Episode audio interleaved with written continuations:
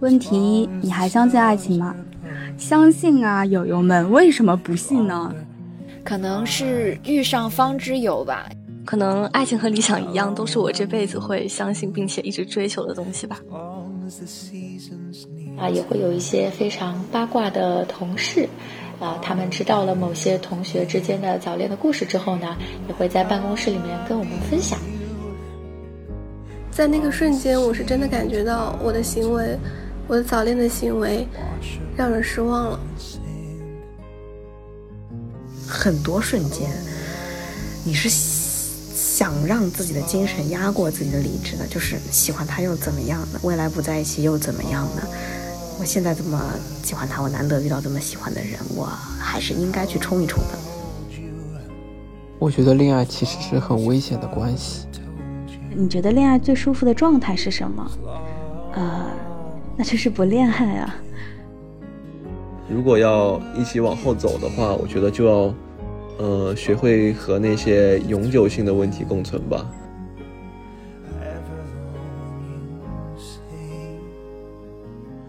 我没有想过要怎样的恋爱状态。我觉得谈了这么久的恋爱，我还是很盲目的喜欢着他。只要是和他说说话，就会觉得很开心。有了想说的话，都会先想起他。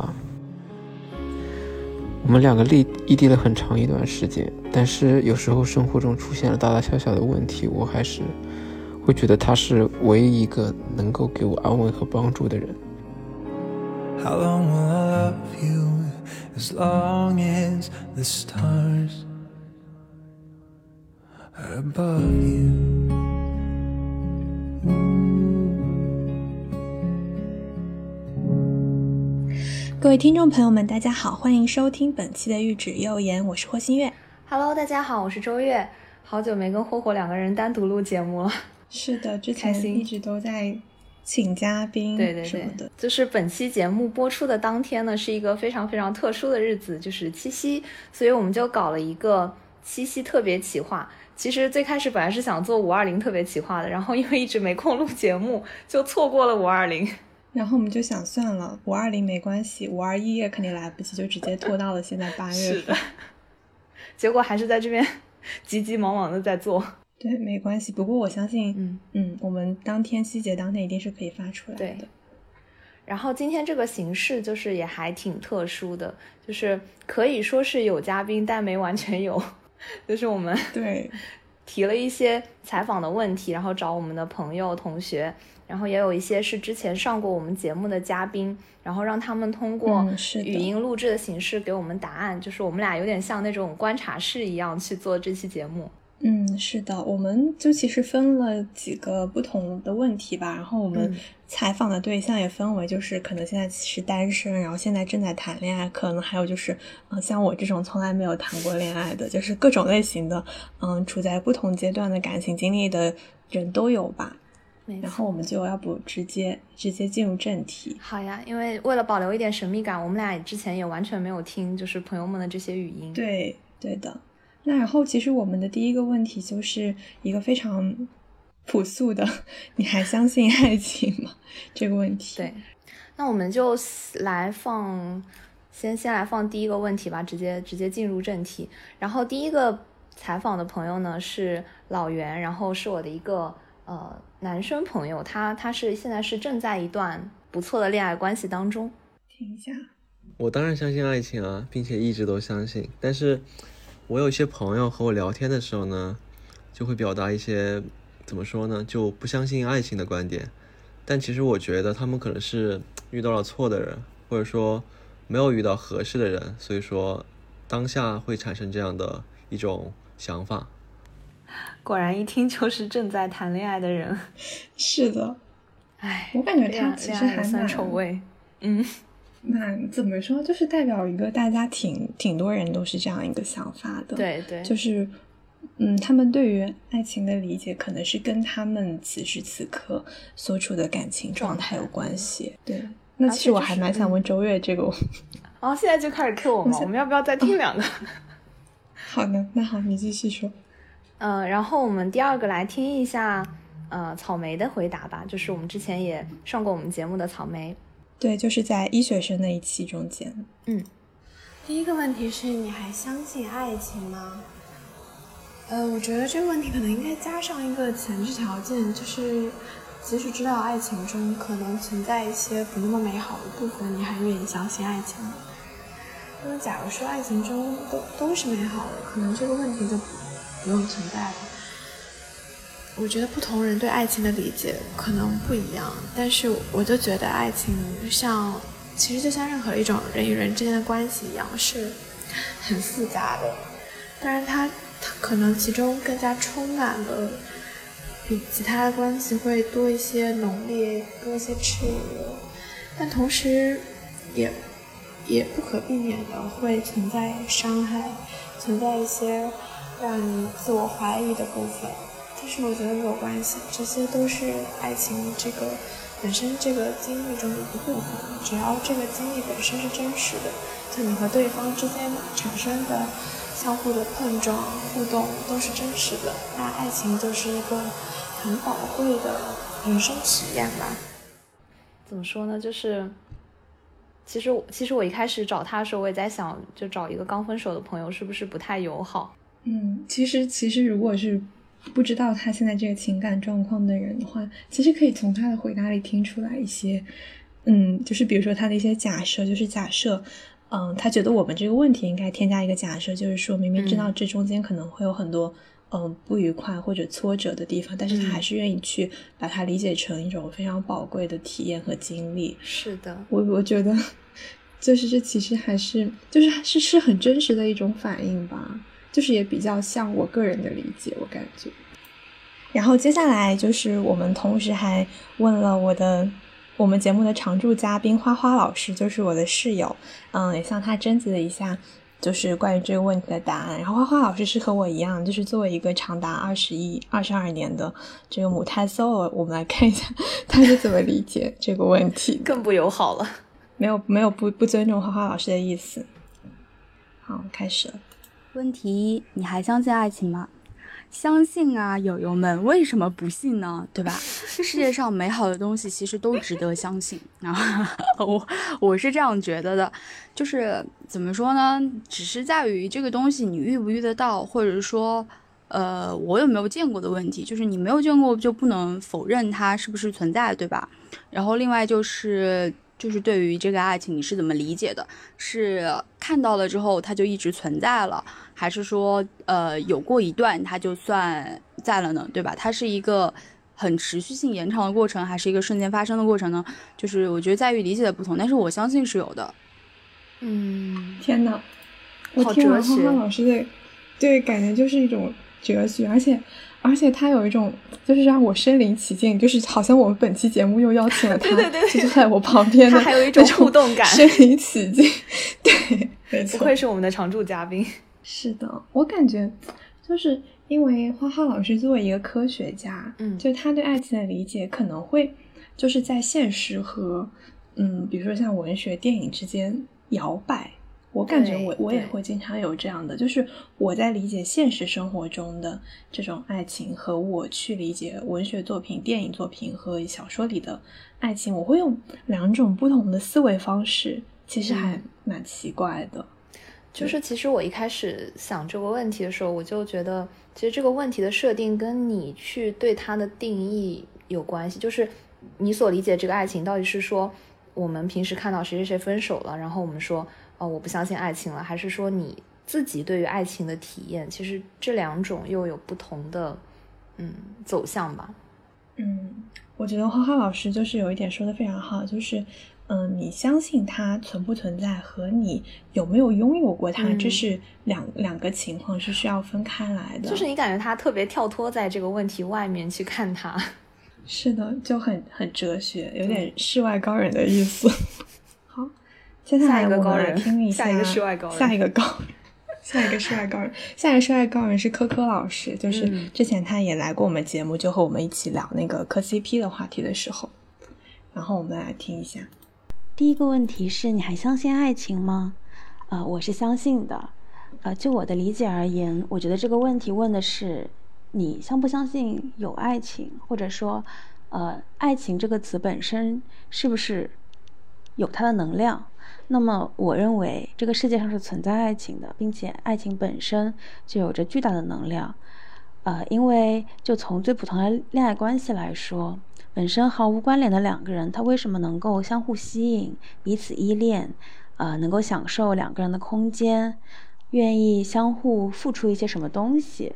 那都是因为有爱情的存在。它不仅是一开始的动力因，也是两个人相处过程中的粘合剂。嗯，让我我是觉得真正的恋爱关系，那肯定是从爱情开始的。如果是呃其他的什么。嗯，陪伴，长久的陪伴，或者说是，呃，出于外在的原因，呃，没有别的选择，只是两个人，呃，日久的熟悉而产生的那种感情，它并不能算是，呃，恋爱关系，也不能算是爱情，啊，当然了，虽然我认为这个世界上它存在爱情，但是我觉得它并不是一个很寻常的东西，呃，存在，但不是每个人都能够拥有它。果然是我们的两位科学家。是的，是的，就是我，我现在就是听科科老师讲，就是有一种在上那个呃恋爱大师课的感觉，而且中间用到了非常精妙的排比跟形容。对，就是粘合剂啊，就是陪伴啊，我觉得。我觉得他中间有一个讲的还挺的，就是他说这个所有的这种恋爱关系一定是。源于爱情，就是我也是觉得，虽然他们最后可能都会走向一种熟悉，或者走向一个其他的关系，但是最开始的这个爱情，我还是相信它会存在的。是的，就是他可能是不持续的，就是它可能作为一种情感，不不是时时刻刻保持一种非常稳定的水平，但是它肯定是存在的，尤其是当它作为一个呃恋爱关系。开始发生的时候，我觉得是存在的。接下来呢，我们我们来听一下旺仔小牛奶的回答。旺仔小牛奶，我的大学同学，他这个名字起的实在是读不出来。开始了。呃，第一个问题，你还相信爱情吗？我觉得也许应该说暂时不相信，因为我觉得它好像不是一个唯一性的东西。我觉得这个概念更像是一个有范围的光谱，可以囊括一些呃复杂的、超过理性的、超过利害关系的人与人之间的一种交往，或者是说，呃，我觉得爱情就是我们用来理解一些亲密关系和一些呃内心的情感需求的一种方式。用这样一个美好的词汇叫做爱情来概括、来理解，呃，当然，我觉得可能是遇上方知有吧。希望有一天我可以对这个问题有一个非常简短的回答。我们艺术家的答案，我终于听到一个不相信的了。我也是，终于听到一个不相信的，我很欣喜。是的，当他说他不相信的时候，我还蛮。蛮就是也不说惊讶吧，就是在之前听的都是相信的回答的之后，我觉得他有种怎么说呢，有点像社会学家在在在解析人他是艺术情感的时候会做出的回答，真的非常艺术，然后对所有事情怀揣着美好的探索和向往的这么一个我们节目的忠实听众。好的，然后接下来是那个我的我的同学，我的大学同学小张同学。我们来听一下。那第一个问题，你还相信爱情吗？我当然相信爱情了。就虽然我还没有脱单，但是从小就在书里读到过爱情的故事，然后也很幸运的遇到过爱情。我觉得这是非常非常美好的事情。可能爱情和理想一样，都是我这辈子会相信并且一直追求的东西吧。哇，就是好出现脑海脑海中对出现了一个甜美的形象。对。嗯，我觉得就是他的想法可能是，嗯，代表大多数女孩子的想法。而且我觉得他不是说，嗯，他到底相不相信，而是说我们，嗯，就尤其是他拿这个跟理想去做类比的时候，我会觉得，是他追求的一个东西。对，与其说是一种个人相不相信，还不如说就是它是一种追求。嗯嗯，对，我觉得是这样子的。但就其实就是像我们之前有讲到过，嗯，我们看音乐节的时候看到那些，嗯，小朋友们会还是会怀揣着很多的热情去相信这些，不管是理想也好，或者说是一些情绪感情也好，其实它都还是一个。就是在我看来是一个不错的状态。嗯，是的，是的，我非常就是你心中依然非常纯真的去，嗯，愿意去接受并且追求这件事情。是的，我们刚才已经听完了，就是我们的采访对象们对于爱情的理解。其实我蛮想问一下，Q 一下周月，就是你还你还你对这个问题是怎么看的？其实我在刚才他们那些说的里面，我其实找到了很多。共鸣吧，就是而且他们有的人的表述其实蛮合我的想法的，就我觉得我肯定是相信的，就是，嗯，我可能更偏向于草莓的那种理解，就是我觉得我一直都觉得爱情它不是一个完美的事情，就是我不会把它当做是一个特别崇高、特别，呃，神圣的事情，然后只要我们是身处在其中嘛，它里面必然会包含着很多不愉快的部分，然后我们也一定会经历一些。呃，损伤啦，磨合，包括去重建的这样一个过程，所以我就不太会说很期待去把对方当成是一个要去治愈我或者说拯救我的一个方式。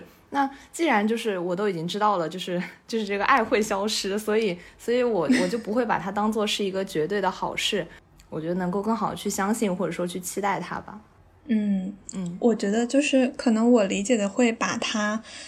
嗯，就是从现实和文学作品两个方面分开来。嗯嗯，因为就是因为文学作品在我日常生活中对于爱情的理解，就是还有一个，就是它其实占据着一个蛮重要的地位吧。嗯呃，如果就是单纯的从就是电影啊或者小说这一部分来看，我是呃完全相信爱情的，就是尤其是那种呃非常就是浪漫主义的那种那种类型的相信，就是相信可能啊一个人一定会遇到另一个人，就是这种就怎么说呢，比较比较浪漫化的想象吧。但是如果现实的话，我其实在现实方面我还是挺认同你刚才讲的，就是一段爱情或者一段亲密关系里面肯定会遇到。就是挫折，或者是两个人有就是互互相觉得意见不合啊，这种有矛盾的时候，嗯，我还是蛮赞同你刚才的说法。但是，嗯，因为我昨天晚上睡前突然去做了一下那个 MBTI 测试，然后我发现他们有很多问题就会考察你在呃一段恋情当中你是去怎么解决问题的。然后我会发现我每次选项就是啊，我一定会。不会不会让自己就是被情绪控制，一定会首先像做小组作业一样去想这个事情，我们俩应该怎么讨论，怎么解决。然后我觉得这个其实就是可能是我比较在爱情中比较偏现实的一面吧。我觉得还是挺好的，因为其实你你你如果要说把。影视作品或者文学作品跟现实进行一个对照的话，我反而不太相信那一种。就是我对是的作品里的爱情，我其实是会觉得他们偏向于，因为不管说他最后是一个 H E 还是 B E 吧，但他他在他的整个理念跟构思上，还是倾向于是更加美好的一种走向的。对，我觉得是需要把两个分开的，因为就我之前可能会看到一些大家对于现在电视剧的一些批评，就是说可能编剧去呃把这个两个人物的之间的关系塑造的过于完美，嗯，然后可能对于无法就是把这两个文学中的爱情和现实中的爱情分开的人来说，他们可能会去想要在现实中去模仿。他所在文学作品里看到的那种爱情模式，然后他就会非常失望。然后他失望之后，他可能又会想要找到其他的方式去填补，就比如说开始疯狂看那种呃甜宠的言情小说啊，或者电视剧，就是去得到一个心理的代偿。我觉得这样其实是不太好的，就是还是要把两者分开的。嗯，对。那我们就进入下一个问题。下一个问题其实对我是一个完全存在于想象中的问题。第二个问题是，说到早恋，你想到的场景是什么？为什么问这个问题啊？也是，就是我感觉我们俩在早恋这个阶段就是已经失败了，而且 已经过了这么一个范畴。那还是可以就是追忆一下，或者说听一听，嗯，有过的同学们是怎么样一个经历？对，因为我还是觉得就是，嗯，其实现在挺后悔没有早恋过的，因为我感觉早恋的时候大家可能就相对来说比较比较怎么说，生活比较单纯，就是。不止不只是观念上的，而是整个生活的节奏，就是一天你就上学，是的，然后写作业，然后睡觉，就是你的生活场景也比较单纯。然后呢，就是我们先来放一下啊，我们上一期请的嘉宾咔咔同学的对于早恋的这样一个早恋场景的想象吧。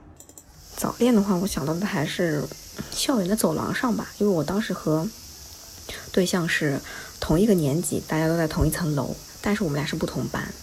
然后我可能偶尔目的是为了厕想想上厕所或者想打水，然后出了教室门，结果就发现，哎，他在走廊上面，或者啊，他正好也从他的班级里面出来，然后两个人就相视一笑，然后可能稍微说那么几句话，然后就又各回各的班级，因为十分钟下课很快的嘛。但是就是这种一触即离的感觉，我印象特别深。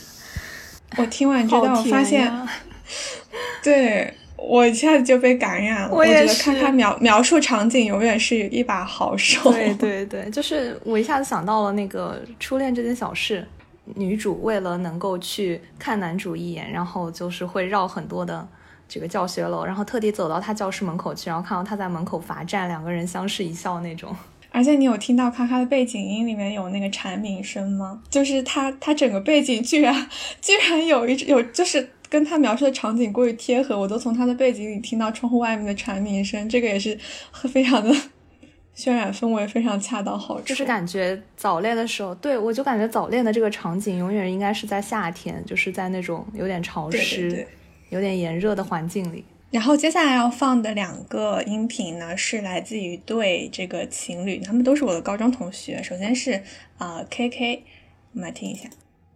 之前电子支付还没有普及，我们想买些东西都要省着零花钱，放学之后去存到银行卡里，然后再转进支付宝。放学的时候已经很晚了，我们从有 ATM 机的小房间里走出来，这时候他会帮我打电话叫辆出租，然后我们两个打打闹闹一直到车来，他家就在附近。出租车一开动，我就看着他的背影慢慢走远。这样的日子我们过了很久。以前我们还商量着要省下这些钱买一个 iPod，结果不知不觉的就上了大学了。我觉得，我觉得他他的声音和景月 特别特别的像。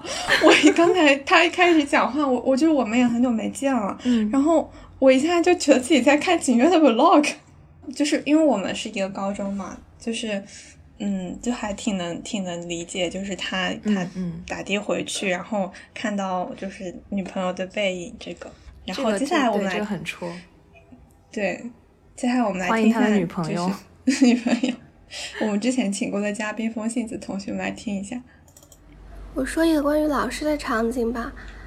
有一天中午，我们班班主任、年级组长还有副校长把我和我男朋友拎到旁边一个空教室。对我们俩的早恋行为进行了长达一个多小时的训话。当时我记得中午是要做数学填空题练习的。等我被训完回到教室，大家这个时候填空题也做的差不多了，正在收卷子了。然后我看到我们数学老师看了我一眼，然后摇了摇头，叹了口气。我当时特别喜欢我们数学老师，因为他特别的好，对我们讲课也非常好，对我们也非常好。然后我也是当时的数学课代表。其实一个前面一个多小时的训话给我的影响，对我来说并没有他这几个动作给我的打击大。在那个瞬间，我是真的感觉到我的行为，我的早恋的行为，让人失望了。哦，突然突然整个就有点，嗯。嗯，沉重了。就是我们一开始想象的，想象的回答可能是就比较偏向咔咔那种比较青春校园电影的那个感觉。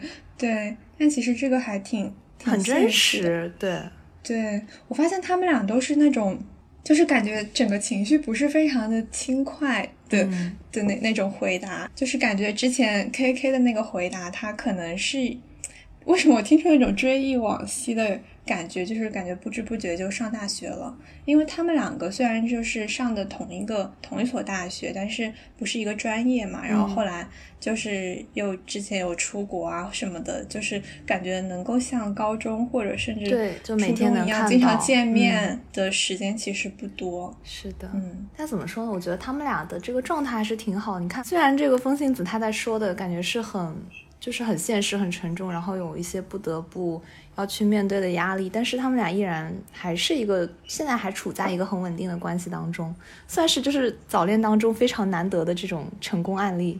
是的，我们也发现哦，就是大家其实对于早恋最本质的印象还是说就是要偷偷摸摸的嘛，要躲着老师。所以我们也就去采访了一下我们的高中老师们，就是想看一下他们到底对当时我们在，呃，不是我们，就是他 我们的同学们在早恋这件事到底是清不清楚，以及他们心里真实的一个，呃，想法是怎么样的。接下来就先放一下我们当时的，先放我们班主任的这个嗯，可以，嗯，在很多家长、老师的心目中。早恋这个词就如同是洪水猛兽一样的存在。那么，从老师的角度，会如何看待自己的学生早恋这个问题呢？我觉得主要是这几个方面。首先，我觉得异性交往密切和早恋是两个不同的概念，要正确区分他们的界限。很多时候，男女同学之间有一点密切的交往，就会被认为是在谈恋爱，同学们也会开始议论。我觉得这是不太科学的。其次，社会的发展进步呢，使得现在的中学生普遍比较早熟。一个健康的孩子到了青春期，对异性产生一定的好感，这是一种正常的反应，也可以说是生理和心理都健康的一种表现。即使早恋真的发生了，我觉得，与其把它当做一件丑恶的事情。不如把他们看作是一份懵懂而美好的感情去加以引导。第三点啊，也是最需要明确的一点：人生的每一个阶段都有每一个阶段的主要任务。那中学生这个阶段，那主要任务肯定是学习。中学阶段抓好学习，找一个高起点，在这个基础上再去恋爱、结婚、成家立业。嗯，中学中学生早恋啊，整体而言。对学习的负面影响还是非常大的。一旦分手，孩子们的情感也更容易受到伤害。所以呢，从老师的角度，如果发现自己的学生交往过密，或者就是早恋了，我们还是会及时和孩子谈心交流，合理引导，帮助他们正确而全面的看待早恋对自己、对对方，或者将会对自己。将会对对方产生的危害，当然也不是每一次的引导都能成功。有很多学生是坚决将这份懵懂而美好的感情进行到底的，那甚至从校服走向婚纱的，呃，也遇到过。我我我熟悉的政治课又回来了。我刚才就是感觉就非常非常有条理，对对对，就是一种已经已经在课堂上的感觉。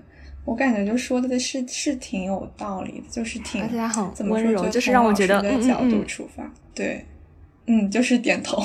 呃，其实我说实话，就是像像刚才说到的凯凯和风信子这种，就是感情非常稳定而且长久，从高中开始的话，可能应该就七七八年了吧，其实是蛮少见的。嗯。而且他们两个都是成绩都非常好，是的，就是考到的学校也都非常好，现在也都非常好，就是这种，嗯，就是嗯，按比例来说还是非常少的。可能从老师的角度出发，就是我与其去赌上这个风险，让现在的中学生就是不管他们早恋的事情，那还不如就是就是从这个比率上说，还是去提醒或者引导他们一下。对，我觉得这个我们老师讲的还是挺客观的，就是不是说。呃，一味的告诉你就是早恋就是不正常的，就是不行的，而是他觉得最大的问题可能在于，如果你们分手了，或者说中间遇到了什么问题，那你是不是能够很好的去处理它？然后这种情绪可能会对你或者对对方带来一定的影响，就他们可能比较担心的是这样的一个问题，所以就会出现刚才在在风信子的音频里听到的，就是在一个空教室，就是 来跟他们两个对谈了一个多小时。嗯，我觉得能够愿意就是和你谈一个多小时的老师，其实，嗯，他可能即使他是严厉的，或者是他是不同意你现在这段感情的，但是他还是，嗯，是一个好的出发点吧。嗯。但可能也许就是在当时的我们看来，他的方式，呃不那么合适，或者是嗯他不够理解你们当时的感情等等。不过就是我们还是相信老师们出发点是好的。嗯，那我们再来听一下另一个老师的。今天来谈谈早恋。首先，同学们的早恋情况我们知道吗？嗯，应该这样说吧。很多时候我们了解到同学们的早恋渠道非常多元化，有的时候呢是凭借我们非常敏锐的触角，啊，因为教职家长可能我们作为老师跟同学们接触的时间是最多的，所以不管是课上还是说课间，就经常不经意就能够观察到同学们眼里的爱情的小火花。啊，所以你能够感知到，可能啊，这两位同学之间有些有着一些这个恋爱的小故事在里面。那除此之外的话呢，因为我觉得像我们可能平常跟学生走的还是比较近的，所以呢，经常会有同学把我们当做是知心姐姐，会跟我们来倾吐心事。所以很多时候我们可能是被动了解到啊他们的一些心事跟想法。当然。啊，也会有一些非常八卦的同事，啊，他们知道了某些同学之间的早恋的故事之后呢，也会在办公室里面跟我们分享。那当然也离不开什么呢？学长学姐，因为学长学姐经常会在。墙啊，或者是树洞啊，这样的网络平台上，了解到很多我们同届学生之间的第一手的八卦信息，然后在跟我们聊天的过程当中，就会把这些信息啊告知我们。所以只能这样说吧，绝大多数情况之下呢，我们了解到他们的早恋情况，都是一个被动的知晓的过程。啊，也可能是因为大家比较信任我们，所以可能我们得到这方面的讯息呢，一般来说还是比较多的，也比较全面一些。所以绝大多数时候，呃，可能你们中间的这个小的火花、小的恋爱的故事，可能我们都已经知道了。嗯，对于恋爱的真实想法，啊，应该这样说吧，我觉得青春期情窦初开是一件很美好的事情。嗯，在这个阶段当中呢，就同学们到了这么一个啊，会对异性有产生好感的特殊阶段，所以有这么一种感情是非常正常的。嗯，但是呢，啊，正是因为处于一个非常特殊的时间节点，啊，比如说像现在绝大多数同学都是处于啊，马上要进入大学之前的这个冲刺阶段。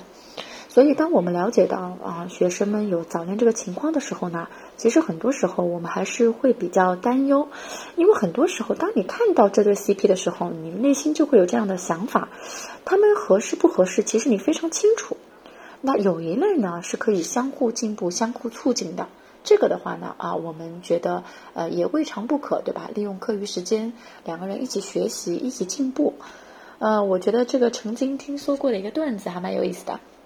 就每年清华北大的招生办都会去争抢生源，然后曾经有一年，据说这个北京大学哈了解到这个某一任学霸，他的啊有女朋友，然后也是同年的考生，呃成绩也不错，但是呢离北大的分数线稍差一点点，然后北大的招生办的负责人为了把这个学霸纳入旗下，那也给他这个比较优厚的条件，可以连带着他的小女友一起进入到北大当中。所以我们看，你看，一定是强者跟强者的强强联合，你才有可能会得到这样的机遇。所以，如果是相互进步、相互促进啊，我觉得在这样的情况之下的话呢，嗯，倒还是可以的。但是现在我们观察到的很多情况，所以我也想借这个机会跟现在的小朋友说几句，因为我觉得真正的喜欢一个人，不是每天都要见面送奶茶。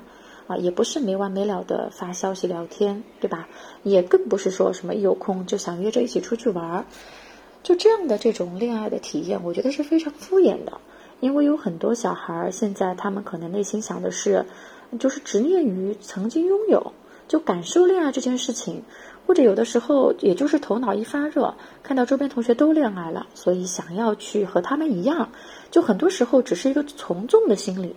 啊，并非是说我真的是对某个人特别的迷恋，或者是说他身上有我欣赏的品质。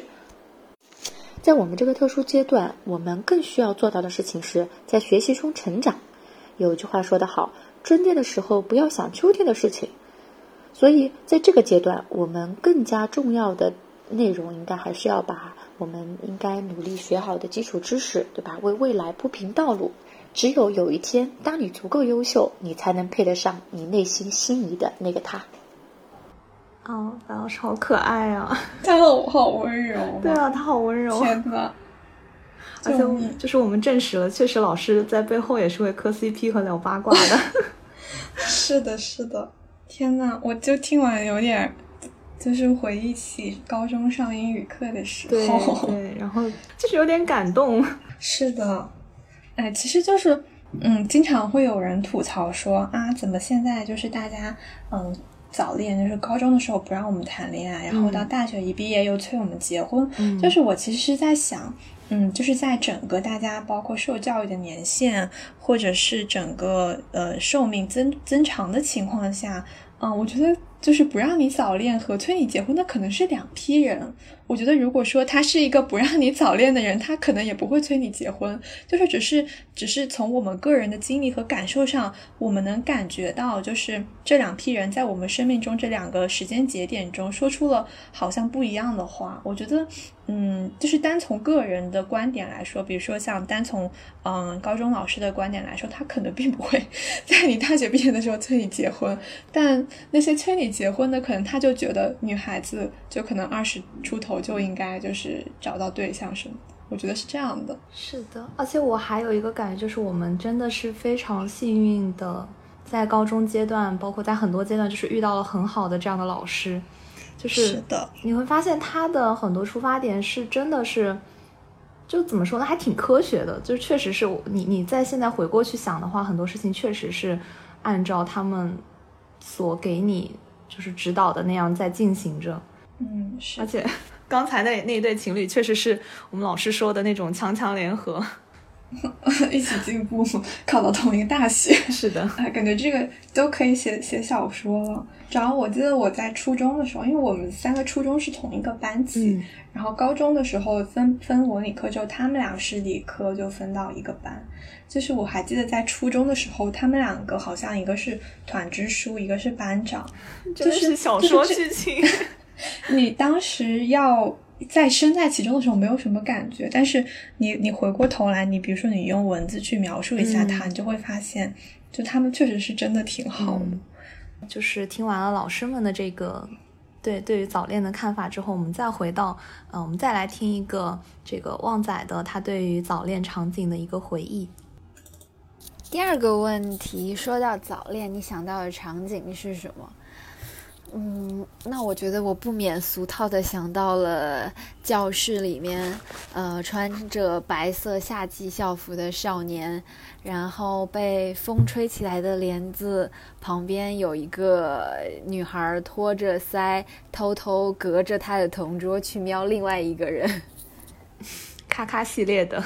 对，看下去，就就我感觉，就是我们这种场景式理解，一般都就是那种拍拍电视剧分镜的路子，就是这种，就是搞广电视剧分镜给你给你画好了，对，就很广搞广电的就很容易往这个路子上走。看看，而且我们大家都很像，都是什么夏天，然后校服，教室里，对，帘子，走廊，挺不错的。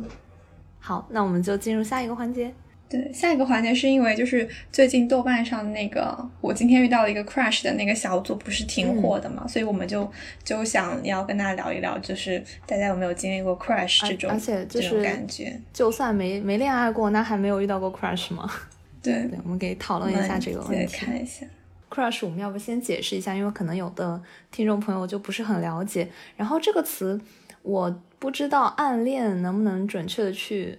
形容他应该我我感觉还不完全是暗恋，然后我是之前去看了一下豆瓣的那个 crush 小组的定义，他是说，呃，其实是你爱上了这个人，但是却没有跟他建立起一个 relationship，就是没有一个你们俩没有一个官方的可以去定义的关系的这样一种关系。就是我我个人对 crush 的理解就是有点怎么说呢？就是那一刹那，就是你有一种。感觉就是突然间心动了，然后你可能也不想跟他就是有进一步的发展。他他的其实嗯，在豆瓣里面的那个定义还比较宽，就是说你不管是当下的还是说进行了一段时间，但他最终是没有在一起的。好，那我们就来看一看我们的朋友们的 crush。首先听一个刚才就是之前没有出现过的嘉宾，就是也是我们那个之前邀请过的康康康康同学，听一下。第一次 crush 的经历应该是小学的时候，当时有一个隔壁班的男生，四年级的时候一次自习课，我们两个班在一起看电影，好像是什么《烛光里的妈妈》还是《妈妈再爱我一次》，然后当时教室里很拥挤，他就坐在我旁边。到了电影的高潮部分，具体讲什么我已经忘了，但是我记得自己没有哭，然后一转头就看到那个男生眼泪大颗大颗的掉，然后眼睛超级红，睫毛也很长，我就觉得天呐，他哭的好好看哦。然后对当时的我来说，仅仅是有这种想法，但是现在想的话，可能就是一种 crush 的感觉吧。而且很巧的是，到了六年级的时候。突然，我们班一个男生跟我说，隔壁班有一个男孩子要跟我表白，结果就是那个男生。然后那个时候我也很中二，就是虽然听到之后就很整个人就很激动，但是就义正言辞的说不，我要好好学习。然后他还送了我当时很流行的那种情侣手链之类的。然后很生气的一件事就是，虽然有这些。经历，但是我们之间从来没有面对面的说过一句话。嗯，可能他天生比较害羞，然后我天生有点自闭吧。我突然愣住，因为年龄过小，我也在想，我说我刚才想说，把小学生这个前提去掉的话，其实还挺好磕的。嗯，确实，就是一开始当我听到就是四年级的故事的时候，我仔细想了一下，四年级好像是十一、十二，嗯，十一、十二岁好像也还可以，但也已经是十一、十二年前了。哦，你这样去推一下，就是说明，说明这个 crush 对于康康来说确实非常印象深刻。对，就是听他的描述是可以可以感受到的。而且就是如果这个故事放到大学，就是你发现你 crush 的那个那个男生，他他其实也喜欢你，我觉得这个就可以继续就是往下走了呀。这个故事很适合 高中，就是那种什么隔壁班的男生。嗯嗯，是的，是的。然后接下来让我们。来听一下咔咔的 crush，我遇到过，但没有什么好结局。我觉得我就是精神上冲了，精神上面可喜欢这个人了，什么都想了。然后理智方面觉得可能未来异国呀、异地呀这种又不太合适，又把自己给劝服了。但是精神上又很喜欢他，但是我的身体，就是我最后没有说出。任何就是我喜欢你啊，或者说对他有任何的表示，对，就是精神上很想靠近他，但是理智控制着自己的身体，还是没有做出任何的举动吧。所以我觉得还挺，我觉得是长大了以后的常态，就是上头还是会上头的，但是理智还是理智的，但是很多瞬间你是。想让自己的精神压过自己的理智的，就是喜欢他又怎么样呢？未来不在一起又怎么样呢？我现在这么喜欢他，我难得遇到这么喜欢的人，我还是应该去冲一冲的。就我觉得这样子一个状态，就是冲动大于理智的一个状态，这个整体我觉得都可以被称为是 crush。救命！我有我有那个，我非我有点难过。我其实特别特别理解。这种感觉，因为这就很现实了，就是很很很符合我们现在的一个当下的心态。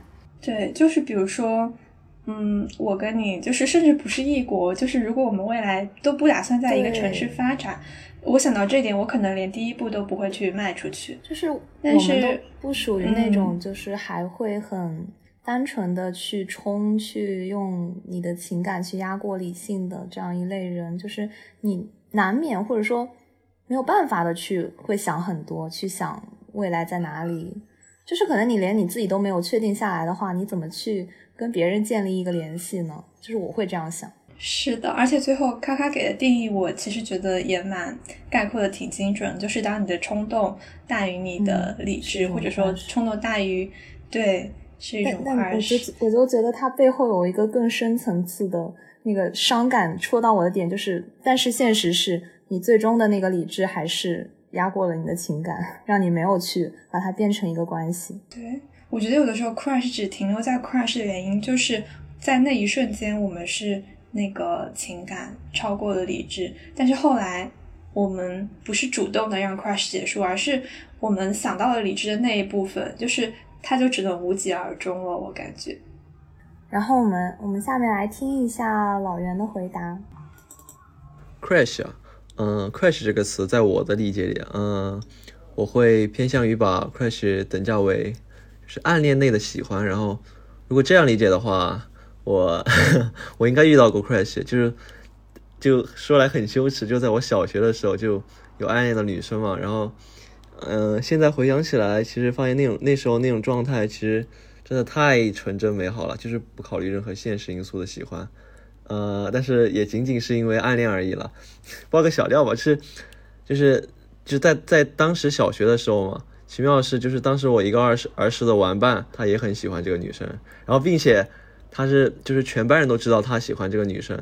就是以我就是从小到大的这种性格来来看，就是我本身蛮被动的。小的时候我就开始思考，如果表达出来的话，就是会影响我和这个我朋友，就是我玩这个儿时玩伴的关系，所以就渐渐转变为就是那种转到暗处的那种喜欢和祝福。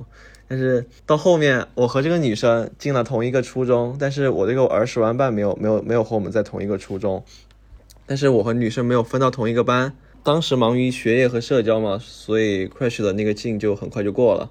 有意思的是，前几年我和这个女生的一个共友一起吃饭，然后这共友和我说，当时其实当时那个女生到初中和小学都还蛮喜欢我的，然后但是因为没有缘分嘛，可能就是终哎终究还是错付了啊，然后之后就没有什么后续了。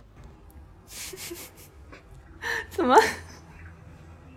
我真的是，哎，我现在合理怀疑他就是因为现在正在谈恋爱，所以只敢讲这种小学时候的。没有，我刚才听到一半的时候，突突然觉得，就是刚才就突然在想着不会跟康康是一个学校。我听到小学，因为我现在觉得大家 大家在小学就有 crush，是我是我就是成熟的过于晚了，还是 不是？关键怎么大家 对啊，大家小学都是双向这么的怎怎么讲？我都不知道怎么讲。不过就是我开开始听到前几秒，然后他突然就很害羞的一笑的时候，我确实能能够相信他讲的故事是真实的。大家真的，大家真的在小学时候都可以拥有一个双向的 crush，但是就是没有缘分，确实也有一点点惋惜吧。不过如果他现在在谈恋爱，我说这个话好像不太好。然后接下来就是又到了我们的那个 K K 的 crush，我还挺蛮好奇的，我们一起来听一下。我觉得恋爱其实是很危险的关系。燃烧信任，燃烧陪伴，燃烧青春。有很多人非常优秀、可爱，也很有趣，会让我觉得如果不认识他们，会成为我很大的遗憾。但是我也仅仅想和他们成为朋友而已。在这个意义上，可能我很久没有过 crush 了。等一下，我是不是我是不是放错类型了？我其实就是觉得，就是他一下子就进入了一种。就挺还还挺挺哲学的层面，我听到第一句的时候就有点突然有点不适应，但是但是现在觉得还是说的挺有道理的。就他可能理解的 crush，并不是说在我们俩恋爱之中，就我们俩已经进入恋爱状态之后出现的 crush，而是就是那种比较在恋爱之前的，就可能比较符合，就比如说暗恋或者说还没有展开关系时候的那种 crush。从这个意义上说，如果你进入了一段恋爱关系，确实是。很很少会出现 crush，嗯，我我觉得他他的感觉就是他不太会让自己把对对另外一个人的欣赏或者说对这个人的喜欢去上升到一个更深更往情感层面偏的这个方向上去。就是他会觉得我跟这个人，就是我可能很欣赏他某一个能力或者怎么样，但是我会只把他停留在朋友，我不会让自己去 crush 他。好，下一个问题呢，就有点刻薄了。是的，有一点刻薄。就对于我们两个来说也挺刻薄的，就是对自己和对别人都有点刻薄。这个问题本身一提出来就是一个刻薄的问题。对，下一个问题是你现在为什么没有选择进入一段呃恋爱关系，或者说你现在为什么会单身呢？就是对。好，我们首先来听一下。花花吧，就是花花在第一个问题之后和和我们见面，已经三个问题过去，我们现在听一下花花就是单身的理由。目前没有选择恋爱的理由是什么？这个大概是因为没有帅哥。不是不是不是，我们认真一点回答哈。首先，我我觉得就是对我来讲，可能是我理解上，恋爱是一个真的真的很花时间和精力的事情。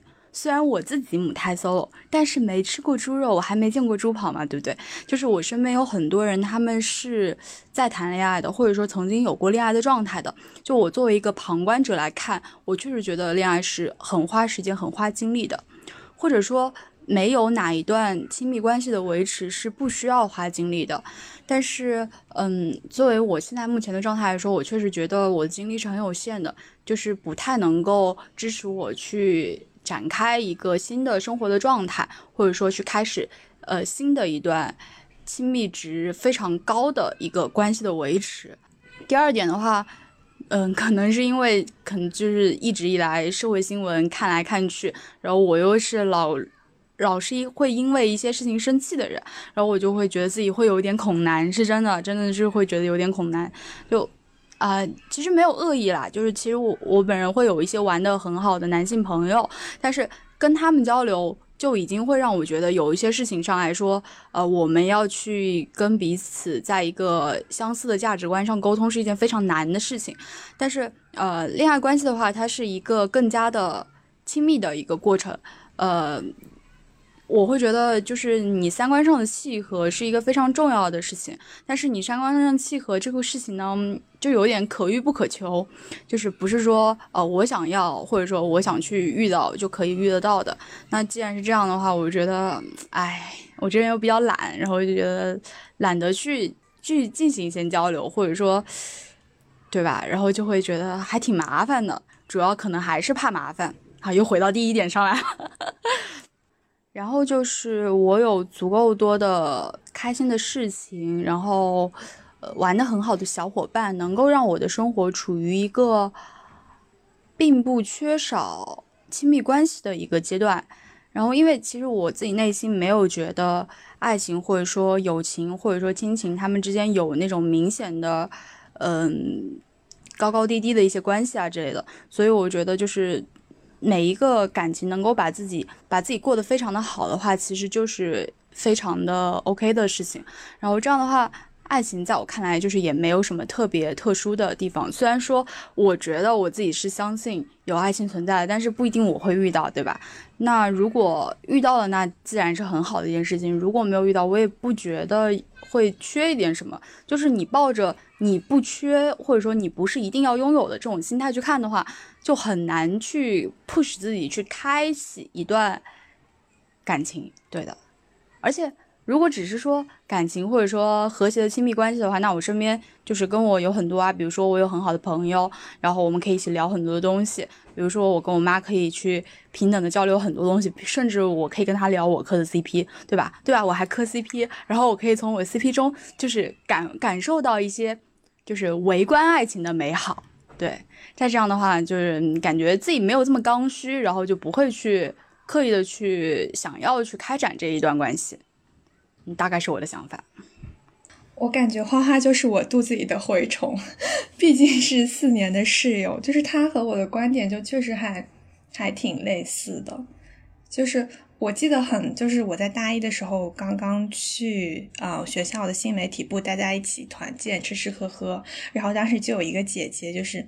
处在恋爱的甜蜜期，然后我就随口说了一句：“我说谈恋爱怎么那么麻烦？你去食堂吃个饭，他还得在楼下等你，你或者你等他。”然后当时所有人都安静了，然后那个姐姐就说：“你不懂。”然后我说：“哦，就是就是就是，我发现四年之后，我的想法还是没变，我始终觉得他就很花时间。嗯，就是嗯，因为我无法确定的是，就是这种谈恋爱，就是在这种呃。”互动中间给内心带来的满足感，嗯，是不是能够去抵消我因为花费了很多时间和精力带来的那种那种消耗感？就是我是不确定它这两个之间是可以等价替换的。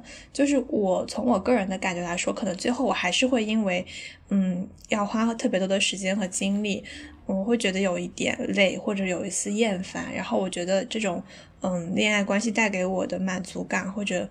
呃，就所谓的爱情的那种感觉，它没办法填补，嗯，我我我承受的这个就是消耗的时间和精力吧。嗯，这算是你的回答吗？嗯，那如果是要我回答的话，可能还有是因为，嗯，我觉得单身它更像是一种你没有办法主动选择的过程。其实我觉得还挺被动的，因为如果你是有要求的话。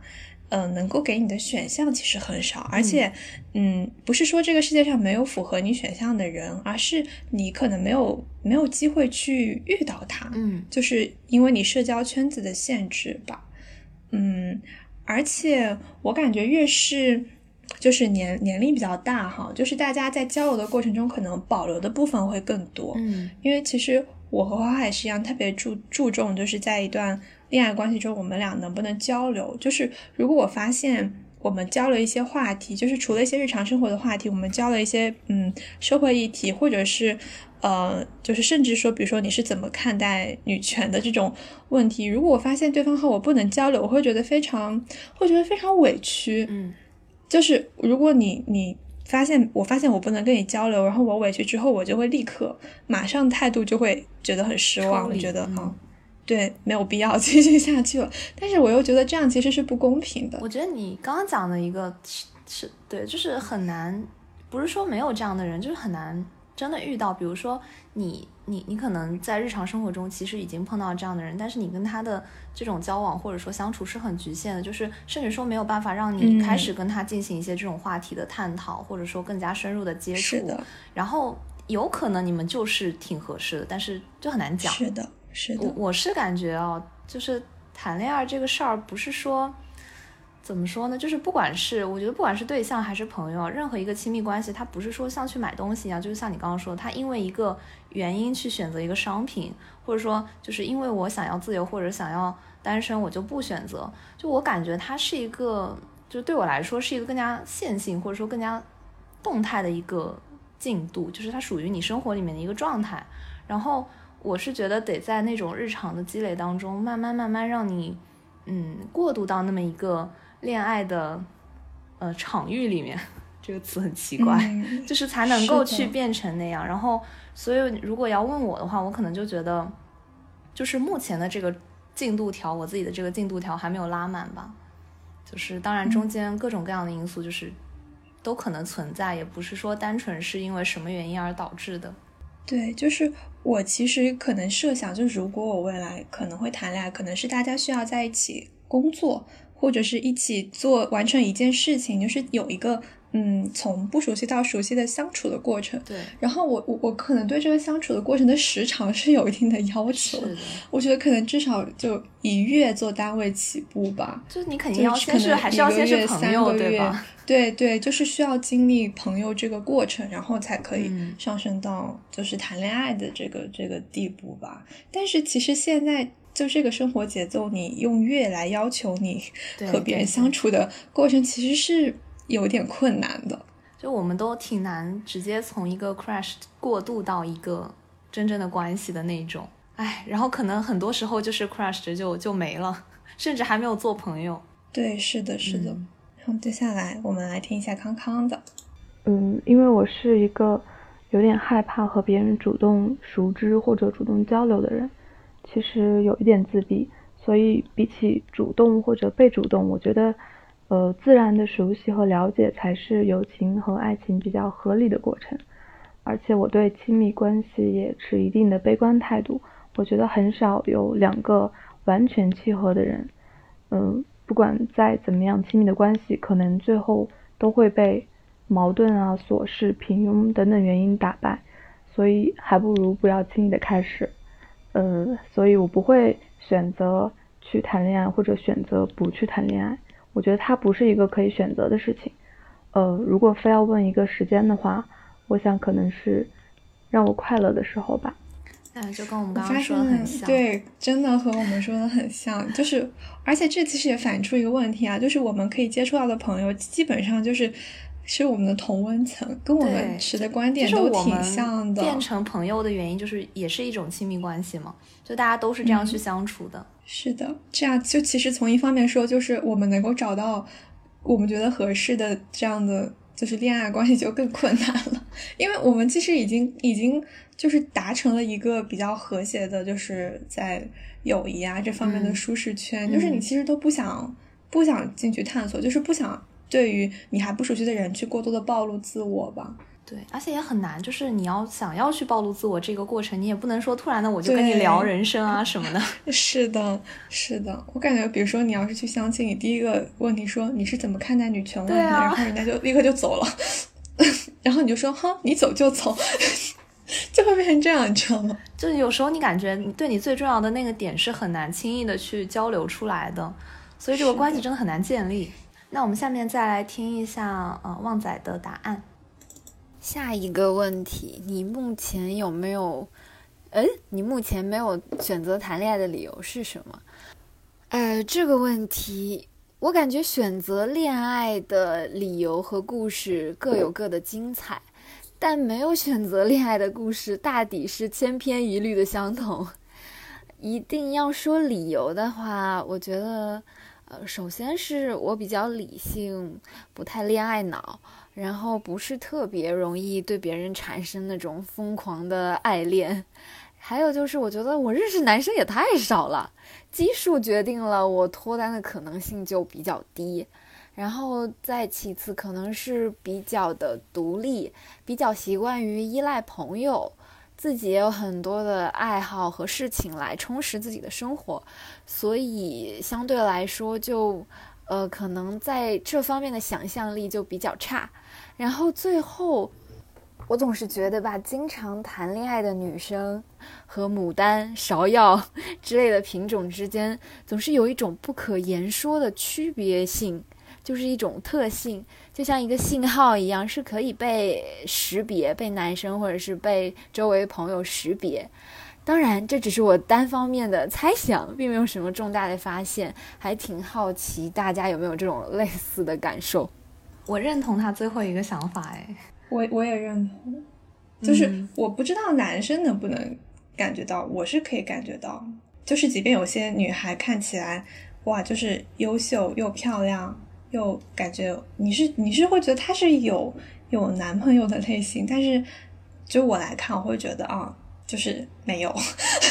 嗯，我觉得倒不是说是男生能发现还是女生能发现，我觉得是能够快速谈起一段恋爱的人能够发现他们的同类，然后我们这样的人也能发现我们的同类，就是嗯，是按照你的性格类别和能够快速谈恋爱与否这么一个类别来划分的。对，就是。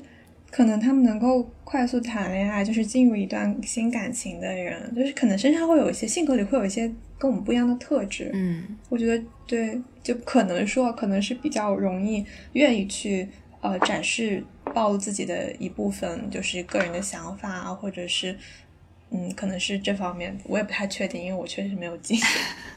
我我是觉得大家的价值排序不太一样了，就是没有说谁好还是谁不好，就是有有的朋友们可能他们就会觉得爱情是生活中非常重要、一定需要有的一个部分，然后对我们来说可能就是嗯有也行，没有也行，然后如果没有，我也可以从其他地方找到我自己其他的价值排序，就是就是这么一个状态吧。然后因为刚刚很多朋友其实也提到了一些内容，就是跟我们下面想要讲的那个。状态很相关，因为大家都是单身，所以就想要让大家去想象一下，你们觉得这个恋爱最舒服的一个状态是什么样的？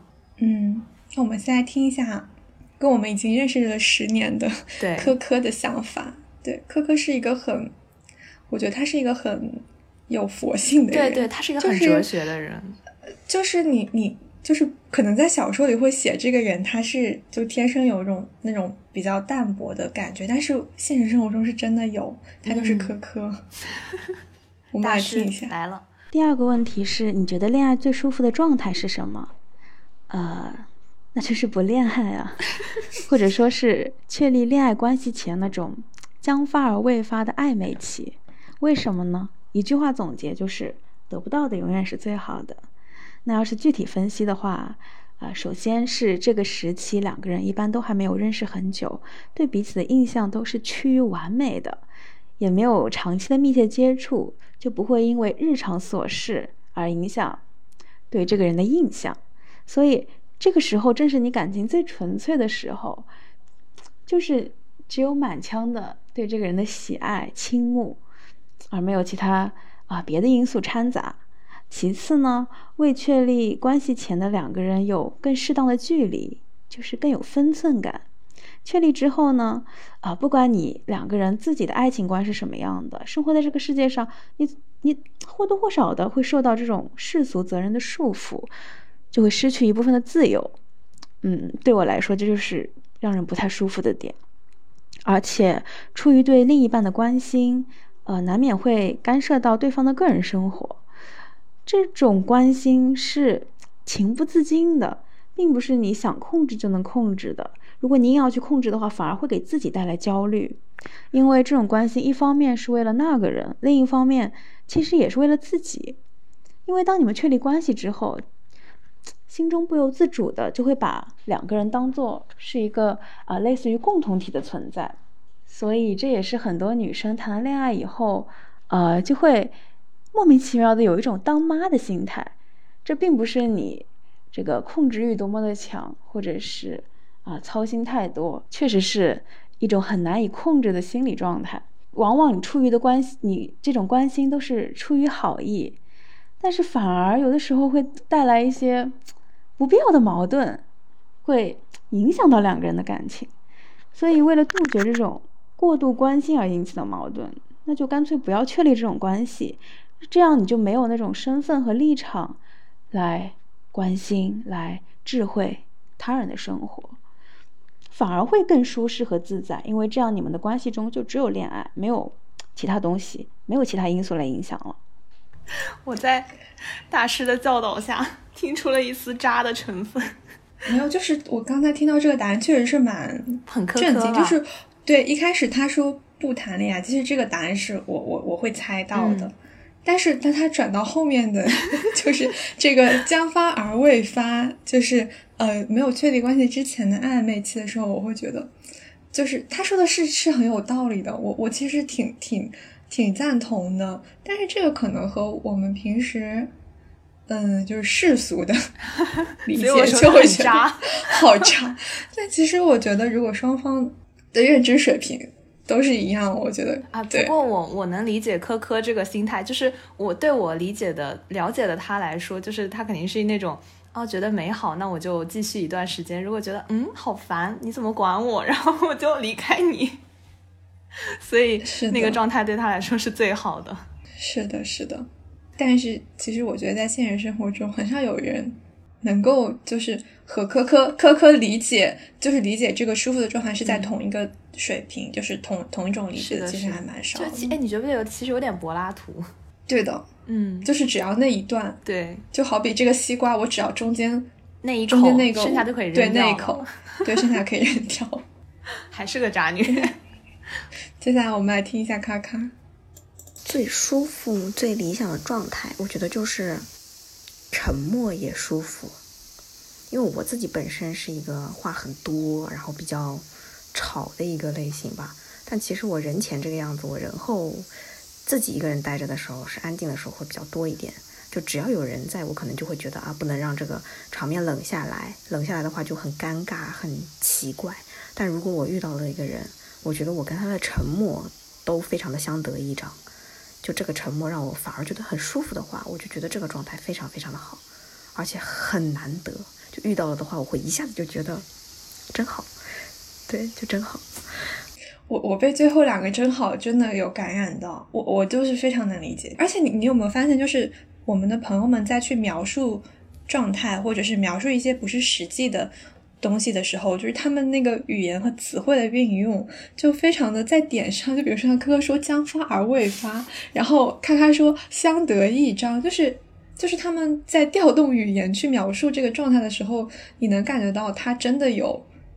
喜欢这个状态，真的是觉得这个状态是舒服的。嗯，因为我我可能跟康康是相反的，就是我们出发点可能是一样的，就是我们都是不太讲话，就是一个人的时候不太爱讲话。然后在一个场子里的时候，我我会觉得只要我不尴尬，尴尬的就是别人，所以我也不会讲话。但是他可能就会觉得啊、应该就是还是讲一些话，让这个场子就是比较活络起来。我跟他比因为较在，对对，但是其实我们都是对于沉默的，嗯，有一定要求就是、嗯对，就这个沉默是有质量的。对对对这话。好奇怪，对。其实其实它的前提是在于就是我觉得他建立这个沉默的前提是你们有可可聊的东西，就是你们是有话可说的，所以即使沉默下来，你也知道对方是懂你的那个点的。嗯，是的。嗯他不会因为沉默，因为你只有在不熟的人的时候，你你发现你不讲话，你会觉得这个场子是会冷下来的，会尴尬的。但是是你没有你掌控感嘛对，跟真正亲密的人你不讲话，你会觉得完全没有问题。嗯，就是很安心、很放松的一个状态。是的。接下来我们来听一下小张，听一下小张。关于恋爱最舒服的状态是什么这个问题，呃，我想到就像那首诗说：“草在结它的种子，风在摇它的叶子，我们站着不说话就十分美好。”描述的这样吧。啊，个人的想法是两个人能有我知君，君知我的共鸣和理解，那就是看到彼此呢就很开心，在一起又很安心，就既有共同的志趣，又有自己的独立空间，能够一起成长，一起变得更好。啊、会因为对方呃而觉得世界美好，并且也愿意让自己成为更美好的人。就是我能感觉到小张就是一种，她就是一个文学美少女，你知道吗？是是，就是她平时跟我相处就很就很甜，就很可爱。我发现她其实也挺像刚刚康康的回答，就是这首诗所描述的，我们俩什么都不做，一切都就很好。但是他们俩，你知道吗？他们俩那种场景感给我是不一样。就是我听咔咔的讲的这个内容，我可能会想象到是他们俩坐在车里，然后在那种黄昏的公路上面开着。然后我我听小张的，我就感觉是那种嗯春天，然后很明媚的公园里，两个人就牵着手散步，就是 有一点不太一样。我我听看他的那个想法就是他们两个就是在房间里，就是一个在客厅沙发上，一个在一个在可能在别的地方坐，然后两个人都自己干自己的事情，嗯然后就是太阳很好的那种中午，然后我我听到小张的那种就是在那种户外的什么公园散步。对对，就是。而且人很少，就是会有那种很高的草啊，什么芦苇荡的那种，就是是的是，哎这个是相同的。对对，感觉就很，哎，就怎么说不一样吧？就是虽然那种阳光，就是听他讲话，你会觉得有种阳光耀眼的感觉。对，就是虽然说可能内核是一样的，嗯，但是你会发现，就是他们描述的语言带来的场景是不一样的，可能跟个人的这个性格特质是不同有关系。是的。接下来我们来听一下那个草莓的，就是因为草莓它在录我们这段音频的时候在下大暴雨，所以就是可能 声音不太清楚。对，大家稍微理解一下。第五个问题是你觉得恋爱比较舒服的状态是什么样的？我觉得首先是我要能够做我自己，就是很很自由的表达我自己的想法，自由的展现我的个性，而不用而不用特意的去掩饰或者刻意表现什么。然后其次就是，哦，我和对方的眼中都是有彼此的，就是我们可能都有对方的一个视角，都能用对方的眼睛去看待这个世界。就在这个状态下，可能即使我们之间出现了一些矛盾，呃，也更加容易能够通过沟通去解决吧。我觉得好的关系还是一种能够相互滋养的关系。我觉得草莓对这种，嗯，比较好的、他舒服的亲密关系的理解，还是就是是一个平和而稳定的关系。嗯，就是是我想象里他会那样去相处，就是我看到了他的日常会这样去相处的一个关系。可能就是那种浓度不高的情感，但是这个情感持续的时间很久，而且整个嗯状态也很平和稳定的那种感觉。对我，我觉得他可能还是一个比较，就是对心理这种精神层面的要求比较高的人。其实，其实我能感觉得到，他也是像我们一样，需要很多那种，就是对于对方的在更深层次问题上的那种理解。是的。然后接下来我们再听一下，就是我们上期邀请的嘉宾芷月，他是怎么理解这个恋爱舒服的状态的？我觉得恋爱最舒服的状态是什么？始于颜值和才华，忠于两个人的三观。我觉得外人常常看到的是一些外在的，你的外貌以及你身上带着一些所谓的光环、荣誉，但是相处的舒服的恋人状态。是我们可以彼此看到内心，可以毫无保留的分享观点，真诚信任的对待彼此，尊重和认同对方的价值，也愿意同步成长，并且时不时有一颗愿意去点缀生活的浪漫的心。我觉得大家其实想的还是，嗯，挺像的吧。就是你看，刚刚很多的朋友们都提到了，像是共同成长。然后，对于互互相的这种价值的认同，嗯，我其实挺认同芷月他最后说，就是一个要点缀生活的浪漫的心嗯，因为就是大家，尤其是在已经非常熟悉，就是可能谈了很多很久时间的朋友们，就会忽略这一点。但是，其实我觉得生活中一定的仪式感和一定的这种浪漫的，就是小惊喜啊，其实还是挺重要的。对，就是因为你最开始去。Crush 对方的时候，就是很多时候是因为一些新鲜感嘛，就是找到一些跟你不一样的东西。但是你慢慢熟悉起来之后呢，这个新鲜感慢慢消磨掉，可能就是还是需要时不时的去营造一些不一样的东西吧。嗯，是的。那你觉得，就是如果你来回答这个问题，你会怎么觉得呢？我吗？我对我觉得恋爱最舒服的状态，对，嗯，我我其实之前想这个问题，我还是觉得是那个词，就是。势均力敌，它并不是说是一个外在的标准，比如说你赚多少钱，然后学历啊或者长相之类的。然后我之前其实也不太知道该怎么描述它比较好，后来看了一篇文章，然后我这次还去找了一下，就是他他就说，嗯，其实这种势均力敌更多的是两个人相处和交往时候的一个动态的平衡，然后嗯，可能比比较体现在两个人在亲密关系里的这种个人权利吧，比如说。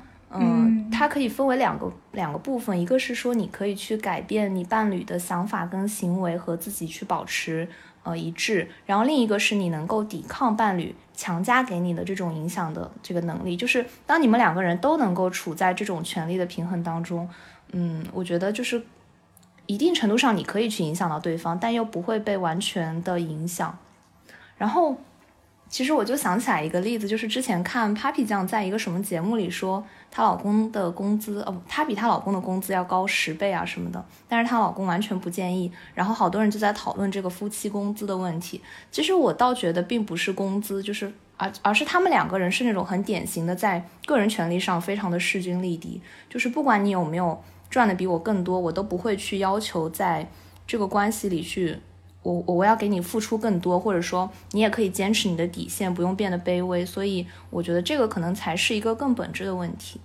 嗯，我觉得就是你说的关系，我觉得确实就比如说我在向你示弱的时候，嗯，在你的理解里其实并没有减损我的独立性和我的自尊。对，就是我其实比较不喜欢的是，嗯，就是因为现在的状态里，一般呃恋爱关系里，就是女方会主动示弱，嗯嗯，就是。就有点像林黛玉刚进贾府的时候，问你平时读什么书，她说不识几个字，对吧？就是会有这种感觉。但是我觉得真正就是健康和正常的状态，应该是，哦，我可能不需要做出这种示弱，即便有些状态下，或者是有一些部分的实力，比如说经济实力或者是学历，嗯，在上面我们俩是有差距的，但是这种差距并不会损害我们俩就是在这段关系里的势均力敌的状态。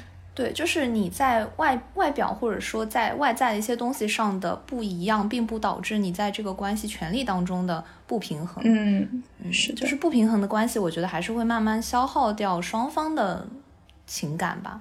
是的，嗯，好，接下来的问题就是与我们无关，与我们无关。接下来问题是，嗯，你们现在恋爱的状态是怎么样的？对，因为作为两个就是现在。根本就不在恋爱状态里的人，其实还挺好挺好奇的，因为因为我们可能会担心自己一直陷在自己的理解和圈子里，对对，就是想去听一下别人的看法。那我们先来听一下老袁的恋爱状态。我我现在的恋爱状态和我想象中的不一样吧？嗯，怎么说呢？我我对象其实是一个很好很优秀的女孩子，但是当然有时候会有一些意见的分歧嘛，我觉得这挺正常的。毕竟恋爱双方就是已经有很多很多的不同了，更何况呃有可能连性别都不一样。然后如果要一起往后走的话，我觉得就要。呃，学会和那些永久性的问题共存吧，就是那些平常呃一直被对方提及，然后造成争吵，然后产生矛盾的那些问题。嗯，我觉得这些问题真的真的需要一直硬性的用时间和陪伴来改变。嗯，当然目所以目前也是在尝试着和这些问题共存。你这这些。存在差异的部分是最容易导致问题和矛盾产生的嘛？然后如果说，嗯，这些存存在差异的部分都能够理解包容的话，我觉得能够走的一定一定能够走得更远。嗯，就这样。目前目前呢还是挺好的，是一个向上发展的恋爱状态。嗯。就是我其实就是可以听出他现在就是在一个恋爱的，大家都还挺挺甜蜜的阶段。然后其实我就就想到了刚才说的，就他其实也意识到两个人的关系里会出现一些，呃，就是各方面的矛盾啊、挫折啊。我就想到刚才 K K 说的，就是恋爱是一种就是对情感啊、对陪伴的。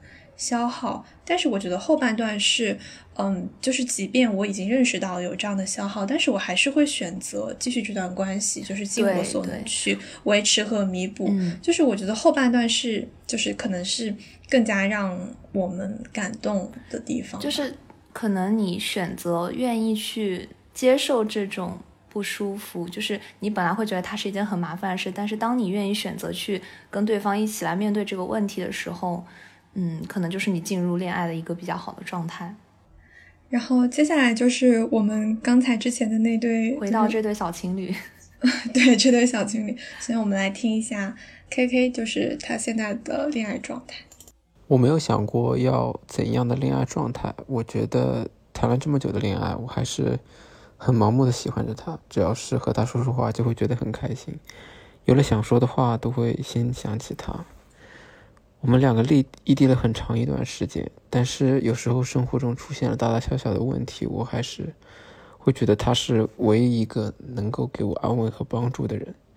我还记得有一次，他对我说，觉得我已经像是他的家人了，让我感觉非常的感慨。虽然我们学习的领域不一样，所在的地方也很遥远，但是他的一些话却能给我很大的力量。磕到了呀，火星月。怎么办？我听完都要哭了。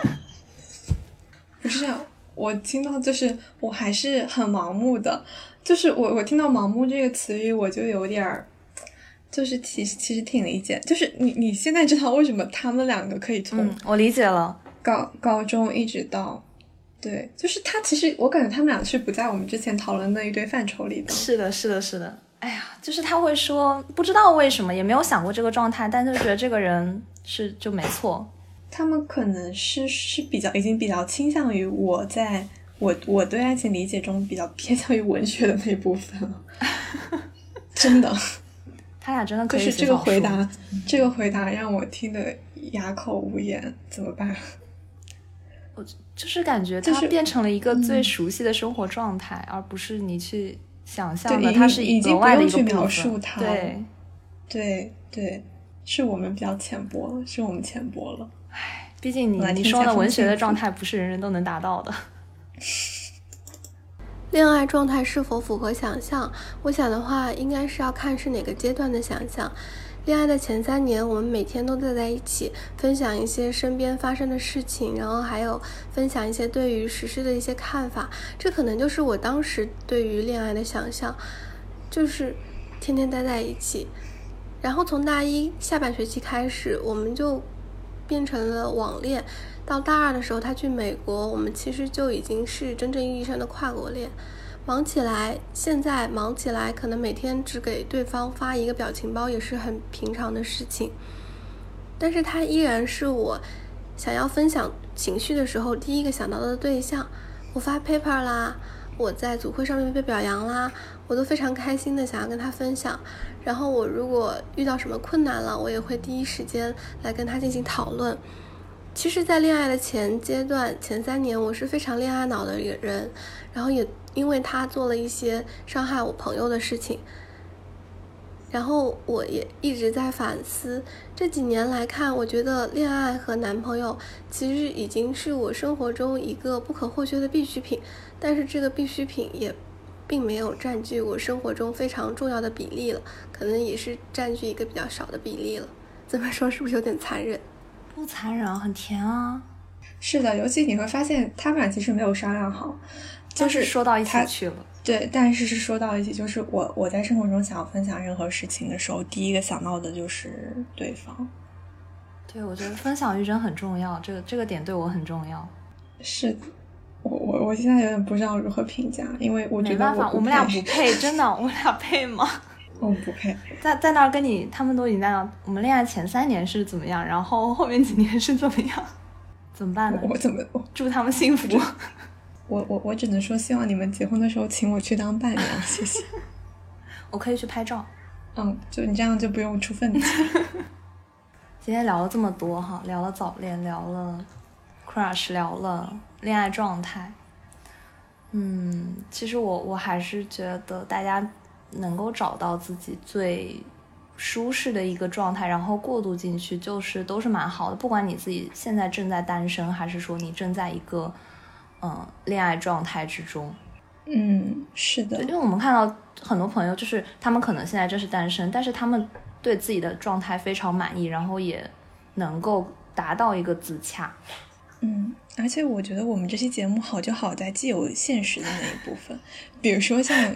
咔咔在描述他就是可能是理智和感情之间的冲突，他可能会嗯有理智胜过情感的那一面，就是他没有做出行动，但是他的心里还是很喜欢。然后我们也有就是比较浪漫的一面，就是像比如说像我们这对情侣，对吧？像还有小张同学的这个美好的描述，对，就是其实我会觉得嗯。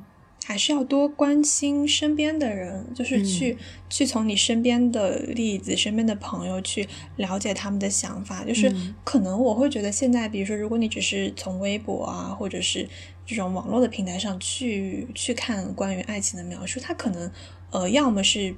极端化的偏向，我刚才说的就是文学或者是浪漫主义的那一面，要么就是极端化的偏向现实的这一面。嗯，就是我我反而觉得他们其实是没有那么极端，应该是同时存在的，就是大家还是可以去去相信和去尝试的。简单来说，就是你不要去看文字上的这种表述，或者说影视作品的表述，你要自己去体验或者自己去感受。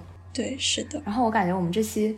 形式还是挺成功的，然后能够通过短短一期了解到非常多不同朋友的想法。对，就是不是我俩在这里干讲，就是就是你你你听完之后，因为我们之前听的，就是之前是没有听过，就是现场一个及时的反应，你会觉得啊，我有的时候觉得我挺了解我的朋友，但其实有一些他们的想法还是出乎我的意料，或者是他们现在的状态也是嗯我不理不了解的，就是即使我天天跟他们相处。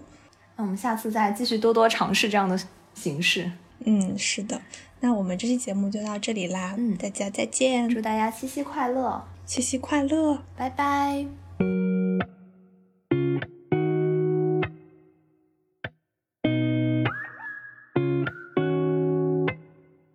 I miss the taste of your lips on Sunday And the sound of your laugh when I said something funny But nobody heard it except for you 感谢大家收听本期节目。你可以在微博和微信搜索“玉指右言 ”，Say the swirled words，关注我们。也可以在小宇宙、喜马拉雅、Podcast 等客户端搜索并收听我们的节目。如果你喜欢我们的节目，也可以扫描微信推送下方二维码给我们打赏。我们下期再见。If you saw me on the train, would you look the other way like strangers do? And if you pass me on the street, would you look down at your feet and move on through? Like strangers do.